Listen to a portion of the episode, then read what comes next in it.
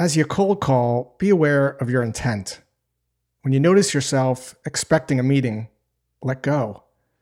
Detach from the outcome. The most important thing is to be present with your prospect rather than focusing on what you're going to get out of the call. Let the conversation unfold as it does.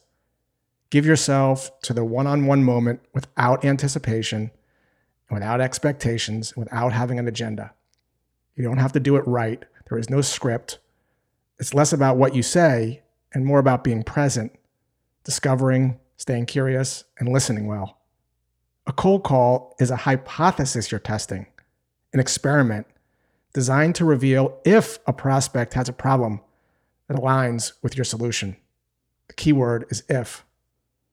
You simply ask an illumination question that shines a light on a potential problem and then shut your mouth.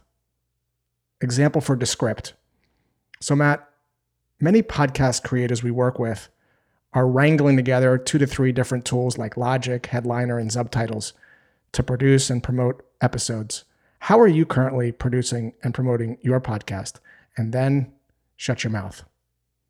Listen without having an ulterior motive. Eventually, with practice, prospects will feel comfortable opening up and sharing their reality exactly how it is because they don't feel the pinch of sales pressure. But you can't do that if you're focused on getting the meeting.